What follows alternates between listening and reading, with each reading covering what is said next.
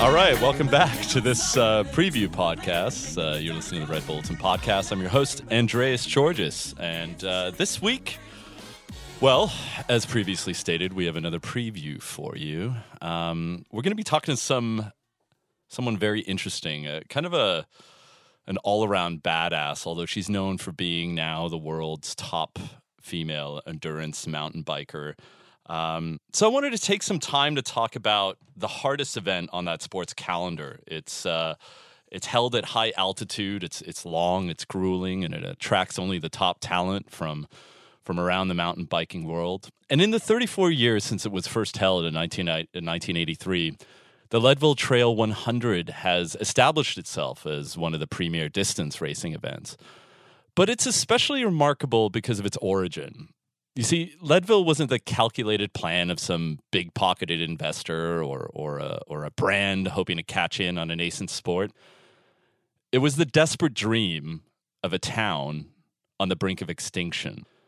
Ken Chlouber had moved to Leadville in the mid 1970s and uh, found work as a shift worker at one of the mines. Leadville had been mined since 1877 when the rich deposits of silver, gold, zinc, and lead were found in the mountains around it the mines paid a good wage, and with not a lot of taxes to pay, you could uh, you could make a pretty good living. But when the the biggest mine, the Climax mine, closed down in 1982, more than 3,000 people lost their jobs, and they turned to drink and other debilitating forms of distraction. Desperate, uh, Colorado's governor at the time asked Chlouber, who was one of the county commissioners, to do something. I mean, anything to get people to come and spend money in the town ideas were bandied about music festivals 10k races but chlouber's fondness for long distance running something he shared with his friend and eventual business partner merilee maupin led him in another direction you see 10k was fine and all but uh, with a 100 mile race people would have to spend the night the first race was held in 1983, a 100 mile ultra run that was advertised through word of mouth and flyers tacked up in nearby towns. 45 entered and all of them completed it. The course was grueling, and that's the way Chlouber liked it. You see, that's what would keep people coming back, and they did, steadily, bit by bit, injecting life into the local economy. The philosophy from the get go was to make it a family affair. The visiting athletes were customers, after all, and, and deserved the best experience. That way, they would spread the word. And the course was challenging because Chlouber wanted to force people inward. He wanted the racers to experience the solitude that he did on long runs, that that breaking point that required them to dig deep and really find out what they were made of. In 1995, Chlouber and Maupin decided to expand the contest to include a mountain biking race. It was then, at that point, only the second 100 mile race for riders in the country. The course includes some pavement sections, but, but it's mostly dirt trails rocks jutting out and, and wide dirt tracks. There are four climbs in all. And the most brutal is the Columbine Mine Peak, 12,575 feet. That's the end of a 3,000 foot climb. And by the way, that's just the halfway point. That's insane. Retracing their route back down to the town, riders hit a tough climbing section again called the Power Line. This is at 80 miles into it. And adding to the difficult terrain is this fact the popularity of the race is such that top mountain bikers compete, setting a grueling pace.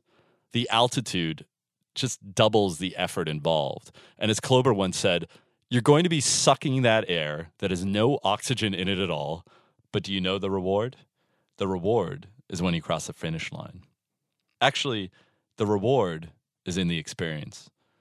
The community turns out to create an atmosphere like none other in mountain biking. Residents line the narrow trails, banging cowbells and whooping encouragement. The crowds at the aid stations are four deep. The final push down 6th Street in Leadville feels to most competitors like their version of the Champs Elysees victory lap that marks the end of the Tour de France. It's a family, and it's a community and it's one born in dire straits and now flourishing.